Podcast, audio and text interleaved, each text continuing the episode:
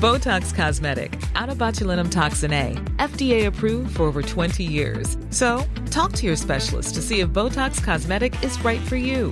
For full prescribing information, including boxed warning, visit BotoxCosmetic.com or call 877-351-0300. Remember to ask for Botox Cosmetic by name. To see for yourself and learn more, visit BotoxCosmetic.com. That's BotoxCosmetic.com. I think that I, for a long time, had this kind of problematic idea that that in Indonesia the goal was to snag a rich white man, and that was like the mm-hmm. that was the culture, that was what you did. Mm. When I lived in Vietnam, you know, just get these like average men that would go over there and kind of fall backwards into a fantastic job, and mm. women were falling over themselves to be with them. And what does that do to your mind when you go over to a mm. country where you're making a hundred times the salary of the locals, and all of these uh, aspects of yourself are being reinforced mm. by the broader culture and society? Mm. What does that do to your head?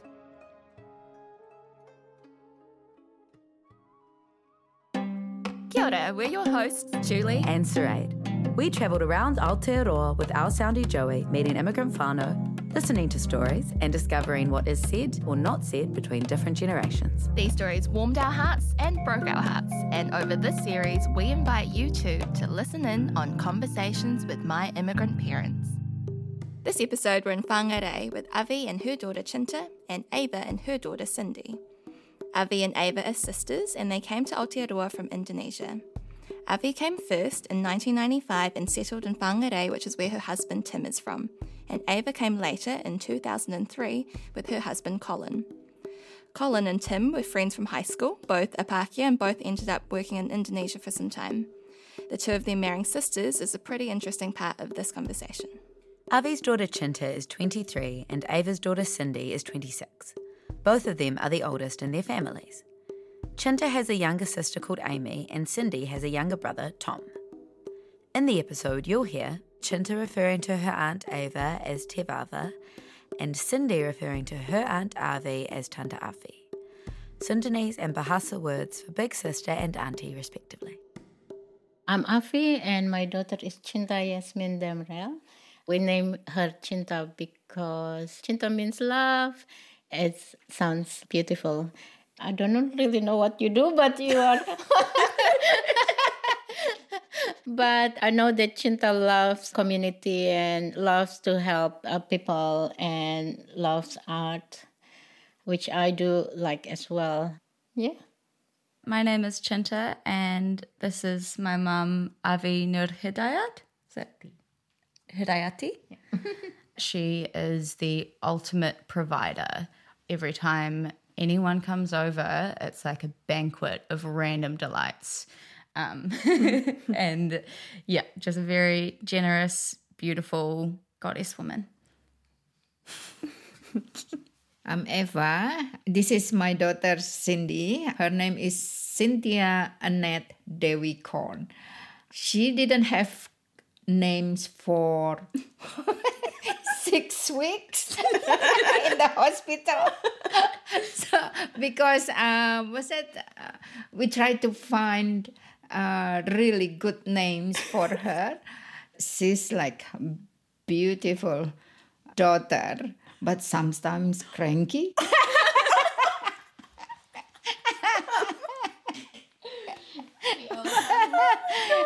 yeah, but uh, I, I always miss her a lot. Every time she comes here, I just like wanting to cuddle her. so, but I'm so proud of her. I'm Cindy, and this is my mom, Eva Nurhayati Shinta Dewi. Yeah. She's the oldest of five siblings. She carries the weight of that beautifully and gracefully. She's an angel. I think I should stop now. I'm already crying. Avi starts the conversation off by describing how Ava's husband, Colin, introduced her to her future husband, Tim. I met Tim in Indonesia when he came to see Eva's husband Colin in 94. At the time, I was working for Colin casually. When we finished the project, Colin asked me to accompany Tim travel from Java to Bali. We just clicked straight, um, well, not straight away, but I just felt safe. So I came here 95 and then he proposed to me within a month. I didn't tell. Yeah. when I was here, and I didn't tell um, my parents like I was, um, that that I was living with him, and I was 27 at the time, 26. I asked him if he wanted to marry me, he should come to Indonesia to propose me, which he did, and then um, helped by Colin because he knows Colin knew Tim well and that he that Tim was not an expatriate in Indonesia. You know, like with when you are an expatriate, some of them like play with women in Indonesia. My dad, we call him Babab, uh, Babab approved. It was quite hard, but uh, actually Colin and Eva's marriage two years before uh, opened up for me. We got married 96 and then I straight away moved here. I've been, yeah, in Whangarei since 95 really. And I, lo- I love it here. got children Not an here. ad for Whangarei.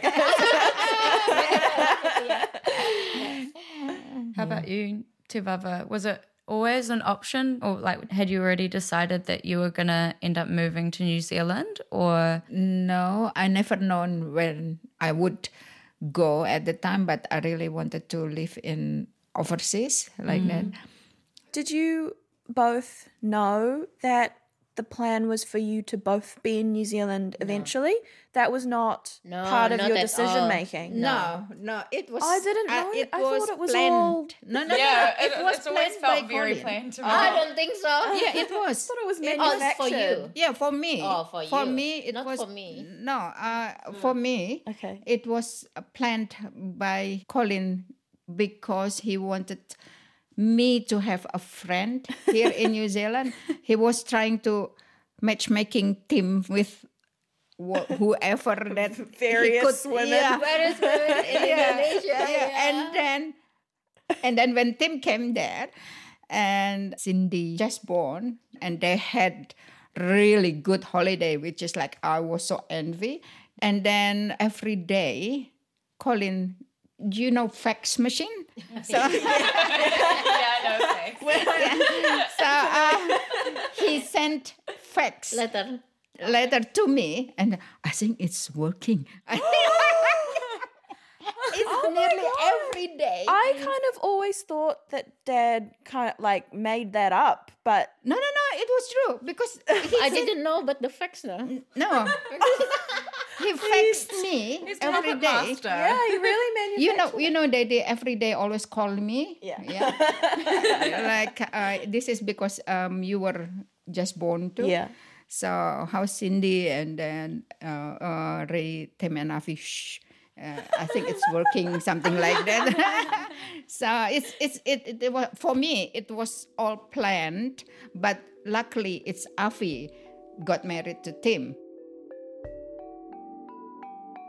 Very interesting way that this whole extended family came about. Yeah, yes. We were also really interested in Avi's use of the word expatriate. So, in this next part, the family discuss some of the power imbalances that come about when white men travel to non white countries, particularly Southeast Asian countries in pursuit of women. I work for a magazine for a little bit, translating articles, and in, uh, in Indonesia, yeah, in Jakarta. Really, is my exposed to expatriates, foreigners who work in Indonesia. I don't have any relationship, you know, like personal relationship with them. you can see. Uh, yeah, heard from lots of people see, as well. Of we news people also who dated these expatriates, and we know that these expatriates are already married. Yeah. Yeah, that's when Colin said, like you know, Tim is not like the Not an expat. expat, Yeah, not an expat like uh, some expat in Indonesia who uses women to to have a foreign wife have or foreign relations. foreign re- relations. Yeah. Um, what do you mean foreign? relations? um, Not as for for fun. Sometimes fun, For yeah, fun. yeah. yeah. Yeah, but it's like the but They're for disposable. some some women in there they are using the expat to to well. get the money but it's i can see it from the two different source like the expats wants to have fun time with the woman there and the other source the woman wants to take advantage, Advantage. for having that mm. one because we have it in here too like indonesian woman here like that too. Mm. So mm. What you mean like doing kind of sex work? no no no Or sex money Just It's just trying money. to hound them for money. Yeah. I mean you get that like whenever we go over um walking on the street and with dad, it's like bule bule like Bule, yeah, everyone's yeah. kind of coming up and crowding around dad because they're like, oh, rich white man. yeah Which I mean like fair enough. Yeah, I think that I, for a long time, had this kind of problematic idea that that in Indonesia it was like the goal was to snag a rich white man, and that was mm. like the mm. that was the culture, that was what you did. Mm. I think I brought it up with you a couple of years ago, and you were like, "No, that's not how we all think." When I lived in Vietnam, I mean, I met some of the best people I've ever met there, but I also met some of the worst, the worst white men I've ever met.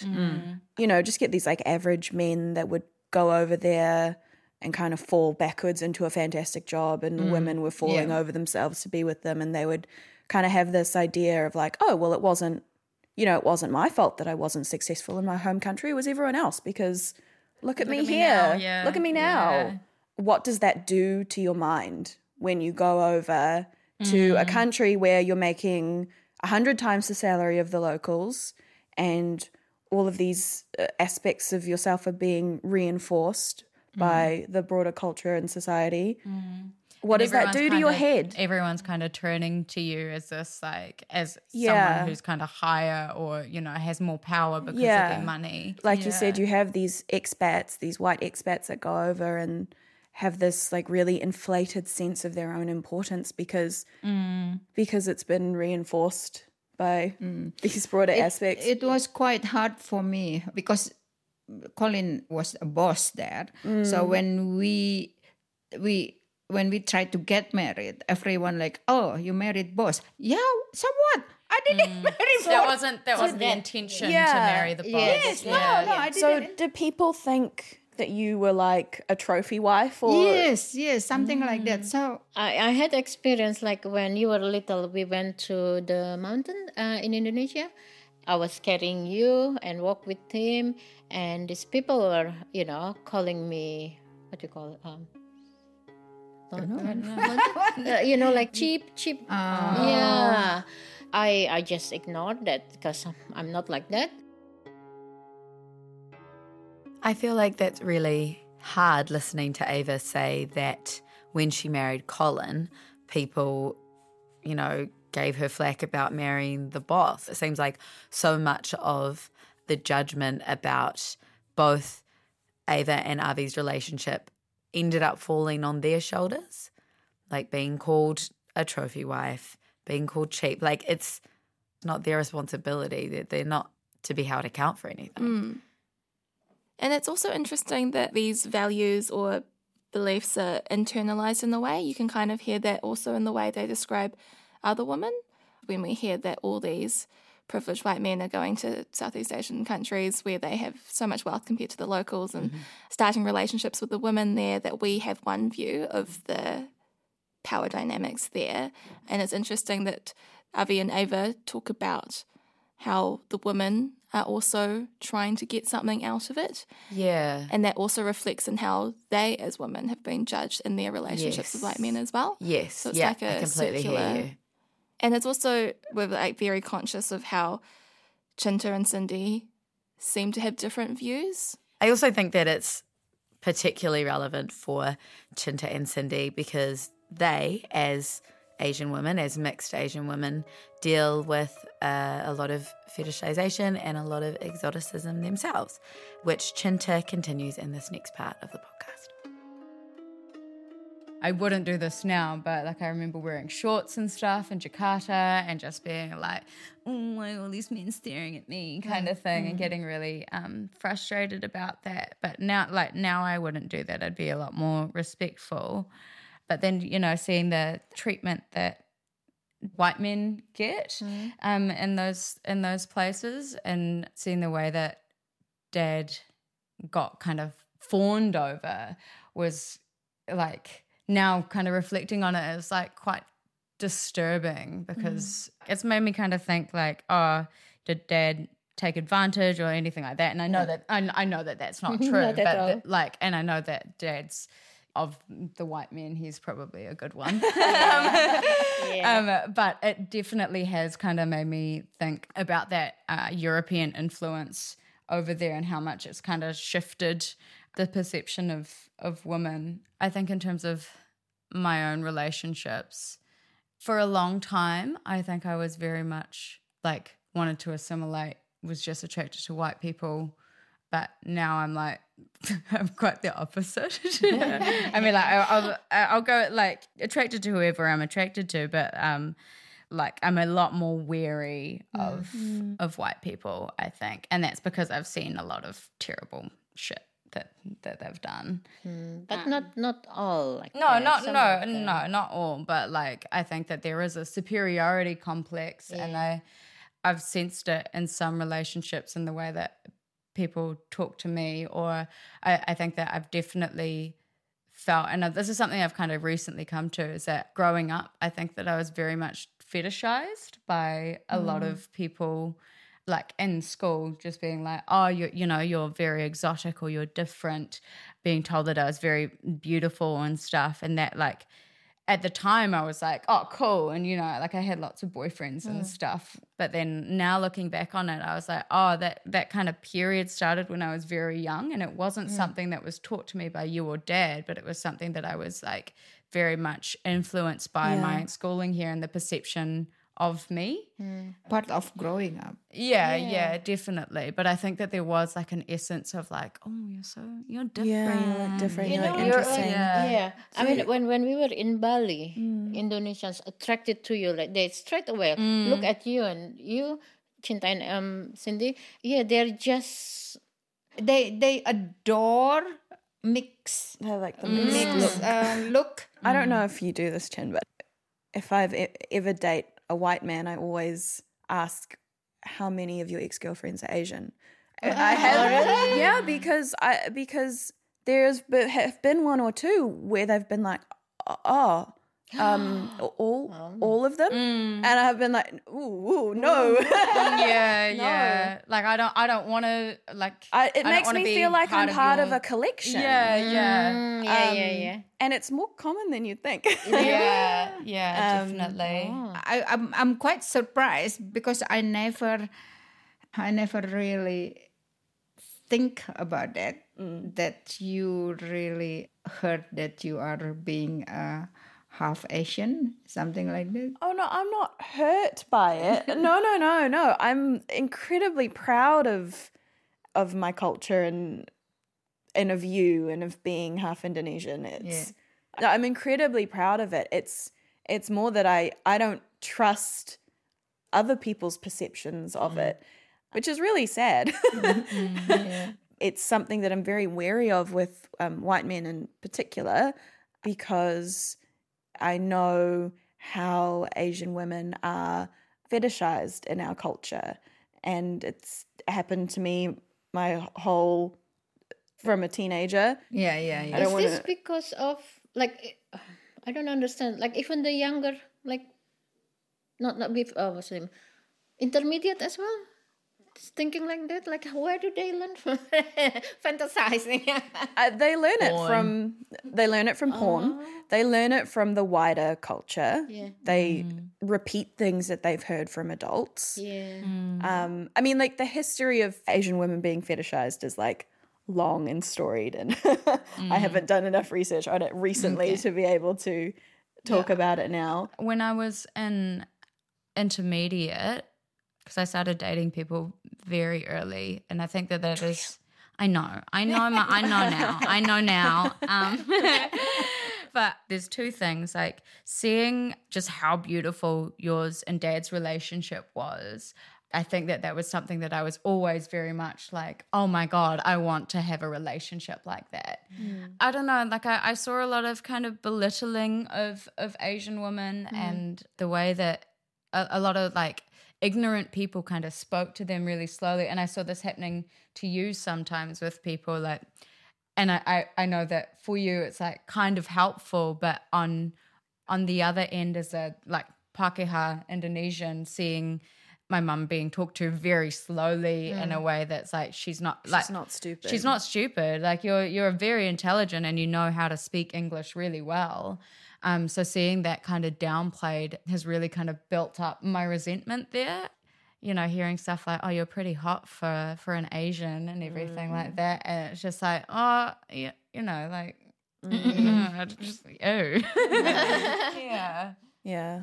yeah." I mean, I, I feel like, especially in high school, to other people, it seemed to be a really important part of my personhood was that I was Asian. yeah, My nickname was like Cindy the Asian, and I was okay with that because, yeah, Yeah, yeah. um, it felt okay. But I, I also think that our mums are objectively beautiful, Mm. but I also think that there was a big focus on their beauty. beauty, Yeah, and yeah. that they're beautiful and exotic and From who though? Like from friends, from people in general, from my dad. Uh, not and, and not in a you know he's saying it because you know I have a beautiful wife, mm. but I think that the focus on that really kind of primed me to be like, well, yes, I'm beautiful because I'm exotic, yeah, and this is you know this is an asset to me, and I felt that as well. I said to Babab, mm. uh, I said, "Oh, don't say that, because yeah, I don't want them to see themselves being, you know, like it's Only it's not it's only beautiful." yeah. And Babab said, "Well, that's the the fact." And I cannot say anything else, you know. Like um, I mean, um, it's it's his right to say that, but you know, like I, I didn't want you to like um to to be the think that first that's thing. yeah, yeah. Yeah, Yeah. and I think like growing up, people would. It was the first thing that people would say. Yes, yeah. Especially back home in Yeah. Indonesia as Yeah. well. Cantik, You are cantik, cantik, yeah. Um, Yeah. because you are a mixed, Because we're mixed. Um, race, yeah, and then people are drawn onto you. This is such a dense part of the podcast. I feel like there's so much explored in that section and so much to unpick. Yeah, I almost don't know where to start, but I really, I really resonate with lots of these things that were brought up. This discussion around beauty being a focus and beauty being a thing that is specified about a person is interesting also because it comes from Ava and Avi's dad as well. Yeah. And they can recognize that they didn't want their daughters to be called only beautiful. Yeah, I think you and I have talked about the privilege of beauty that mixed race babies have had, uh, or mixed with white babies. Yeah. Talked about how I love babies with light eyes. Me criticizing Julie every time she says something like this. I don't say it like that. No, I just no, no, you don't. love You don't. babies You who have don't. light eyes, which is not it happens. It's uh, me internalizing white standards of beauty. Yeah. Yeah, I admit it.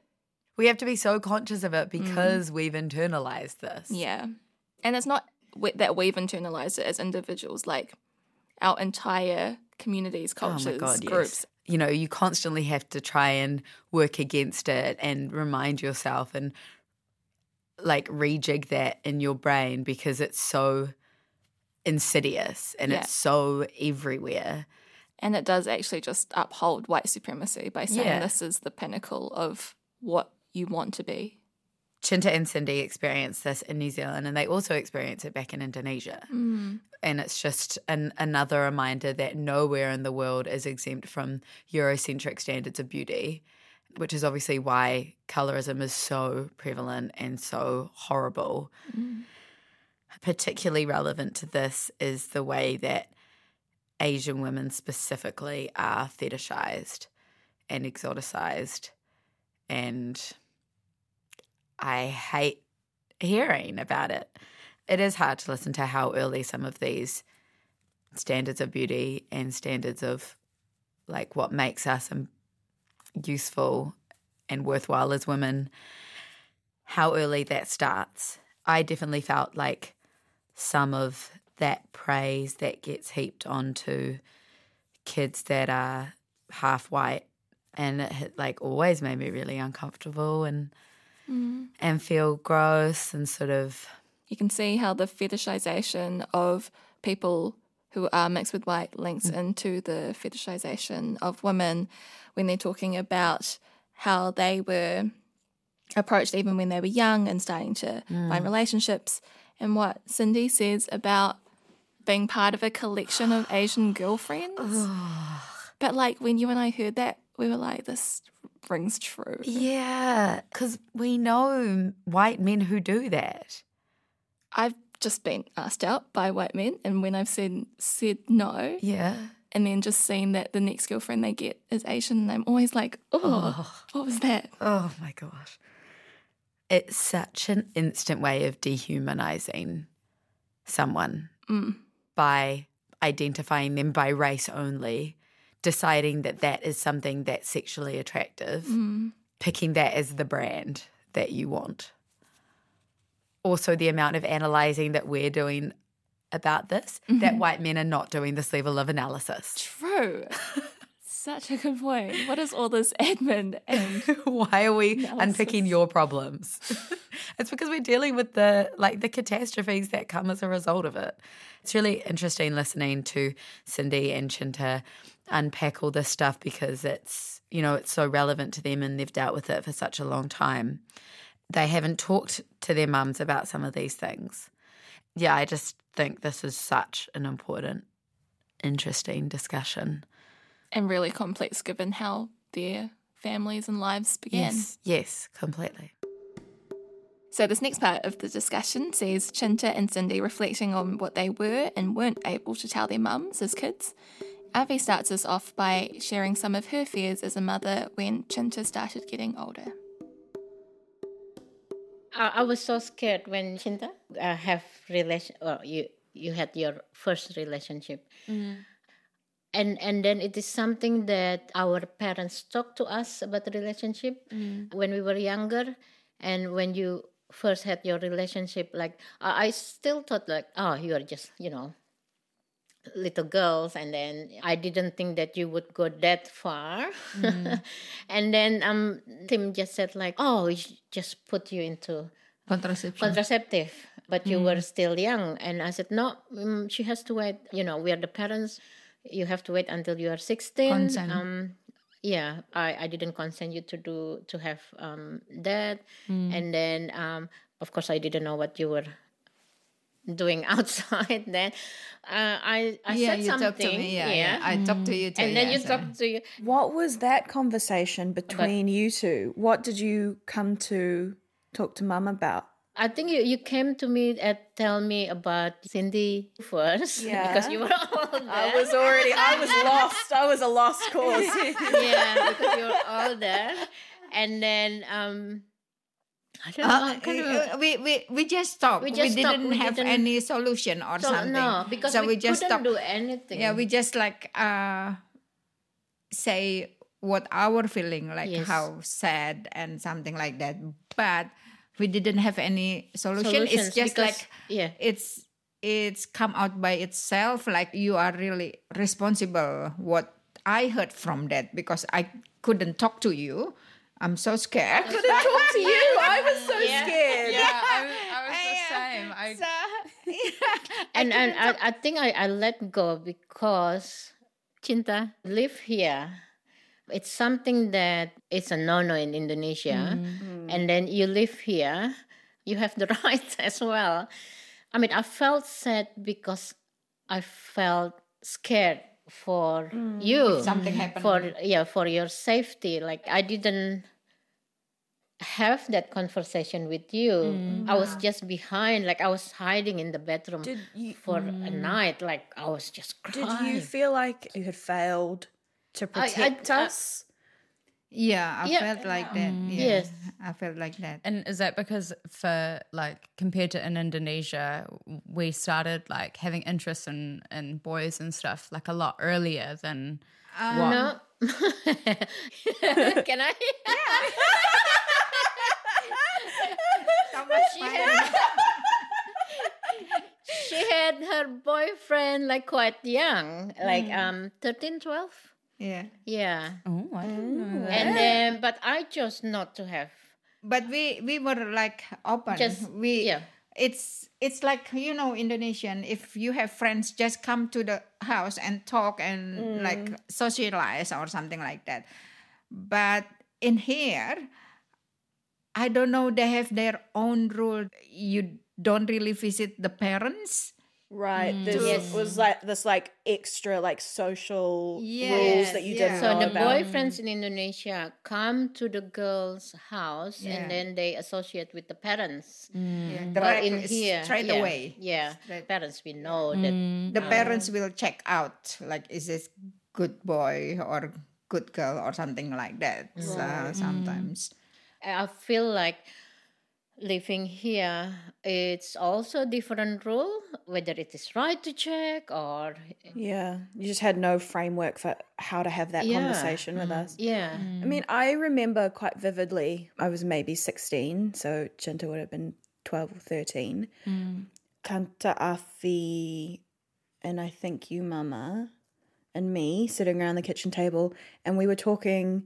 Avi said something like, "Oh, you know, it's really hard. It's really hard for us when, when you guys start growing up and, you know, having sex and all of these. This is it's really hard for us." And I remember saying, probably insensitively, but I said, "Well, it's hard for us."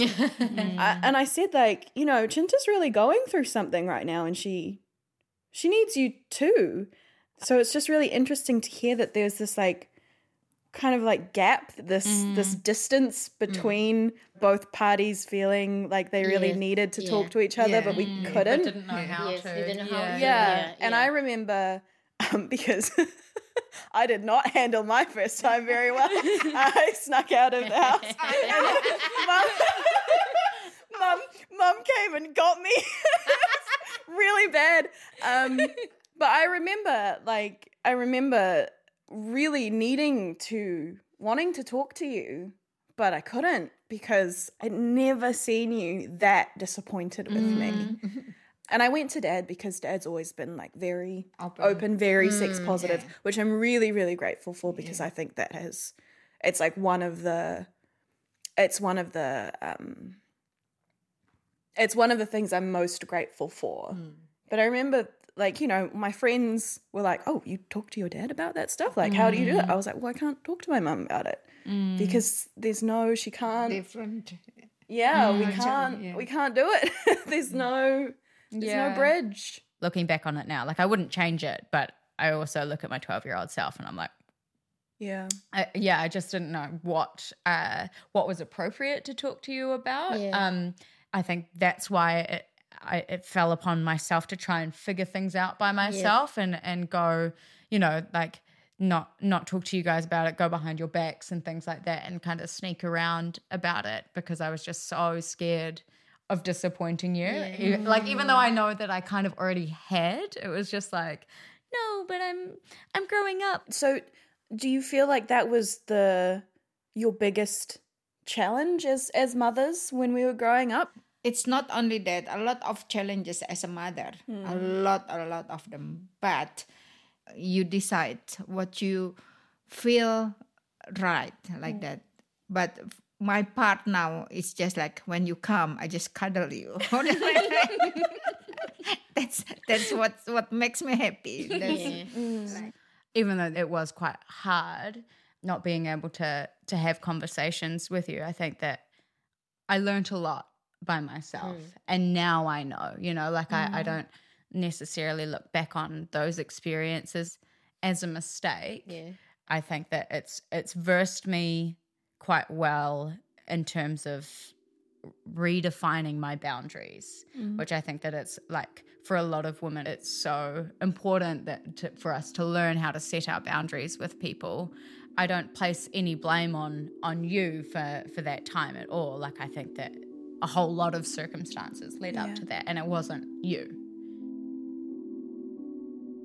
I was just gonna say I relate to what Chinta was saying about like kind of the sneaking around behind Avi's back and not being able to talk to your mum about relationship stuff when you're a teenager, but also not knowing um, how much of that is just like regular teen angsty stuff, not wanting to talk to your family, and what's actually influenced by this cultural generational disconnection or perception that your parents might share different worldviews about things like sex and dating.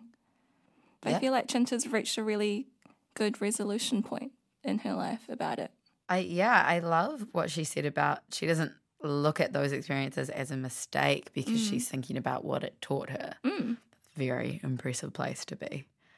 Yeah, I think it's really cool that Chinta and Cindy had each other in the way that they did because obviously that's something that a lot of migrant families lack is that extended family network. You know, if you've left lots of cousins and grandparents and aunties and uncles back home where you came from, then you miss out on so much of that interaction. But Chinta and Cindy had that, and they had that in a really strong, cool way. So, Indonesia is, of course, a Muslim majority country. And here, Chinta starts a discussion off about how Islam has continued to be a presence in their lives. Oh, it's something that I like. I've been thinking about recently because one of your brothers is is very strongly Muslim, mm-hmm. and yeah, I've just been thinking recently about like if I were to to go back and try and learn from from the family, like what their opinions of me would be as a mm.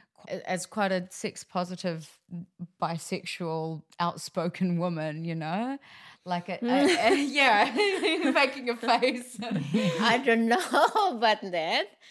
No, I don't think they will accept it. They they won't accept no. you, but they won't they won't force you to do something else as well. N- No, they will. I think. They will? Um. Yeah. They will. They Or won't they, say no, they it won't to you. say to you. They will say it to, To me. us. put the Yeah. responsibility Yes, on you. yeah. Yeah. yeah, I think I like I've been thinking about that a lot recently, especially because I'm you know quite open on my Instagram and things like that, and you've you've kind of warned me about family members seeing that. It, it makes me feel guilty because it makes me feel like I've put a family shame on you with a family in Indonesia, and that I don't know. Do you feel that as well? Like not necessarily that you have shame about me and who who I am, but that that will have shifted your relationship with with your family. Um, yeah, they they will tell me off maybe, um, and ask you know to to straighten you or whatever. They wouldn't shame me. Um, oh no, I wouldn't say that. They wouldn't cut the relationship with me. Do you think that that has shifted since Babab and Nini passed away? No. No, no, there's still the same. Yes, there's the same pressure. Yeah. Oh yes, Same yeah, pressure. yeah. One of the things that I when I went back home after I don't know five six years um didn't go home, and then I met my uh, high school friends again, and then they know that I married um, foreigners. They knew that I we married like as Muslim, um, and then they ask question like openly like, "Do you pray? Does Tim pray? Like, do you teach your kids?" It is probably for uh, people there is you know something that is commonly Normal. or normal Yeah. but for me it's not their business anymore but i didn't say that to them because like that oh yeah You're foreigner anywhere there now. I said, "Oh yeah, um, not really, you know, like, oh, you should do this. And everyone is telling me, like, you have to advice. teach your, Mm. yeah, your children um, Muslim way, Prayer. pray. Because, like, I mean, I'm, I'm a Muslim, but I don't practice. I used to. I changed not because I moved here, uh, because I just think I just need to be kind to other people. Like I don't have and to. that's the that's the bottom line of Yeah. it, Yeah, rather than rather than the other restrictions and Yeah. things like that. Yeah. yeah. It's in So your that's why I didn't teach you that. You're looking uh, five times pray. I was like, keep thinking like, it's just a break when you're busy. Working and busy. Have a break five minutes and do the uh, stretch or something. It's that that uh, five times uh, muslim prayer is just like a stretch like making your body work like that. So not sitting all the time like that. It's only five minutes if um if you can do that. I don't i don't do that now. So- but i'm like keep thinking every day what's what is the purpose of that praying and what is the purpose of the fast. fasting and mm. other things it's just like try to make sense everything that muslim try to tell us like that so But in your own way, In and how it, how way, it serves you, rather than yeah by a, a bunch of kind of restrictions or rules. Yeah. yeah. I feel really blessed to have Avi here. If she's not here, maybe I would have a best friend or something, but it will be different. Yeah. Just different how we talk, how we let go our feelings, or it's everything different. That's what what um, your dad uh, planned, which is like really, really, really uh, help me for me for me. Yes, Yeah. because Oh, that's, yes, that's his plan to do that. So it's it's like really blessed for me. Yeah. I mean, I feel, I feel the same as well to, to have you here. Like I, I mean, when you first came here, uh, you know, um, Cindy was little. I was so happy. Like for us, it's almost like uh, normal to have another family living in the Yeah. same Yeah, house. yeah. We did that as well with other family. I felt guilty with Tim though. I, I felt like, oh, You get used is to it. did Tim accept it or not? Now you get used to it. Um, Dad's pretty chill. Yeah. Otherwise, we wouldn't accept the other family as well, you know. Having Eva here also helped me grow up.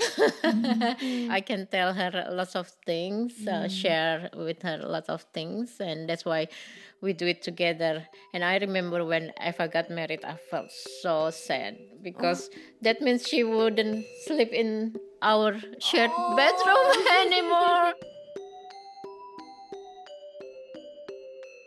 I feel like I've watched you, Mama, and Tante Avi grow together. We can almost see the back and forth mm. where you've gone to each other and talked about something and come back with a different view or more support. I've definitely seen just how much support having Tivava here for you, mum, has provided. And like, I, I think about it quite a lot in terms of the same thing, like on dad's side of the family, it's quite distant. Um, And so, Comparison. yeah, yeah. And like, it's always like quite joyful when you're together. Yeah. Um, and it feels like because you can speak Bahasa to Yeah. each other, uh, like for our birthdays and things like that, like cooking nasi kuning and that whole kind of r- ritual is is still a part of your lives. And that I think that that seeing the relationship between the two of you has been really beautiful in terms of like mm. how close you can be to a sibling. Yeah. and also like how intertwined and how like communal a family can be because I, I know that in, in a lot of other families it's like it can be quite secluded or everyone kind of has their own mm. own biz but it feels like everything is very much shared and like Yeah. it's really nice to grow up in that kind of communal environment. And that's definitely influenced the way that I kind of run my flat or mm-hmm. like you know look after the people in in my in my space. Yeah. It really feels like you two are at the center of this, like Yeah, of yeah. this web, this this community, this this network is what I'm mm. trying to say. You're the center of this network. One of the reasons we wanted to have this family on the podcast was because we thought that it was really unique the way that these two families kind of grew their lives and journeys in parallel to one another. And um, I really like hearing about how Chinta sees um, their extended family as like a communal lifestyle where everything is shared and it's not the traditional like nuclear um, family, which a lot of, like you kind of said before, a lot of immigrants would have because they are separated from the rest of their families here. I like when Cindy says that when her mum goes and talks to Avi, that she comes back with like a different view. Mm. That's so nice. It's mm. like Cindy and Chinta can just see that their mums give each other so much. So much support. Yeah. That sisterly bond is real strong. And for the last part of the podcast, Ava starts off the family's reflections on what or where home is for them. Yeah, this is my home now, New Zealand, Whangarei. If I go back to Indonesia, I don't know what to do and I don't really know where should I live or what should I get connected. Uh, we have three brothers, but they have their own family. So my first plan before if I'm getting old, I wanted to go back to Indonesia, have retirement there and have people helping me getting older or something. But uh, I don't know now. I think my home is here now. So yeah. And your mum have talked about getting a house together when you're older. Yes. Yeah. a flat, a granny flat together, side by side. um, um, yeah, ho- Whangarei is my home now. Um, I'm happy here. But I never thought like I would go back to uh, Indonesia, knowing that Chinta and Amy are here. And once we talk about like we have to decide what to do with my body if I Oh yeah. if I died, um, because like uh, it will be in Muslim way, Mm. but we still haven't had that deep conversation. Mm. But yeah, I, I I like it here. Not that everything is easy here, but uh, we get used to be doing thing our way rather than there. And um, once we get back home, we will need to have some help maybe. And then also yeah the traffic and stuff like that. Not that it is not beautiful there like we would like to have long holiday there but it's, it's convenient more than in indonesia. Mm. Mm-hmm. How about you chin? I think that this house, like T- Tutukaka Coast, definitely feels like home for me. It's weird because I always used to dog on people who wanted to retire in Whangarei. but um, but now I'm like, oh, actually, like it's such a a beautiful place, and Precious. and what you guys have kind of created here in terms of your own communities and because I used to always think that Whangarei never had anything to do. yes both of you say that Yeah, but seeing the amount of stuff that, That you do. it was like, oh, actually, like I, I, if I did decide to ever come back here and, and live You here can do again, something. I can make that whatever I want it to Yes. be. Mm. I don't think I'm necessarily as attached to Whangarei in this area. I, I think home will always be for me wherever these two families mm.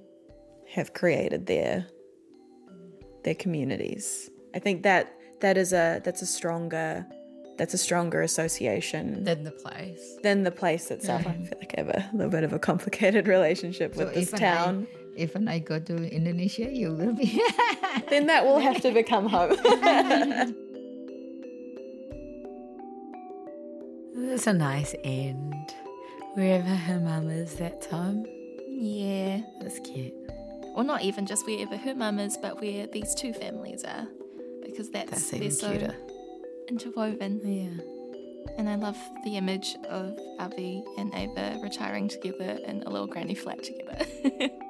Just two sisters and best friends. two gals. so cute. Thank you to Avi, Ava, Chinta, and Cindy for reaching out to us and for sharing your unique experiences on this podcast.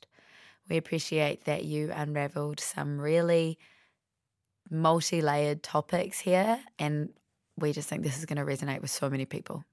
You can check out photos and videos of all our families on Facebook at Where Are You From Really, Instagram at Combos with My, and on RNZ's website.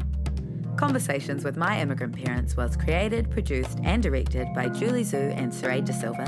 Location recording by Joey Siasoko. Studio recording by Jill Eva Craig at The Secret Beehive. And sound edited and mixed by Emmy Pagoni. Our cover image is illustrated by Ngā Mutania Jones at Miss Memo and designed by Sonia Milford. A huge thanks also to Kay Elmers and Tim Burnell from RNZ Commissioning. Conversations with My Immigrant Parents was made possible by the RNZ NZ On Air Innovation Fund. He ko nai ipurangi tēnei ma te reo irirangi o Aotearoa.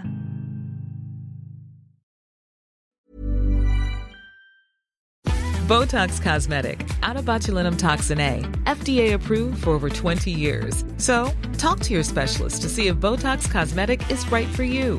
For full prescribing information, including boxed warning, visit BotoxCosmetic.com or call 877-351-0300. Remember to ask for Botox Cosmetic by name. To see for yourself and learn more, visit BotoxCosmetic.com. That's BotoxCosmetic.com.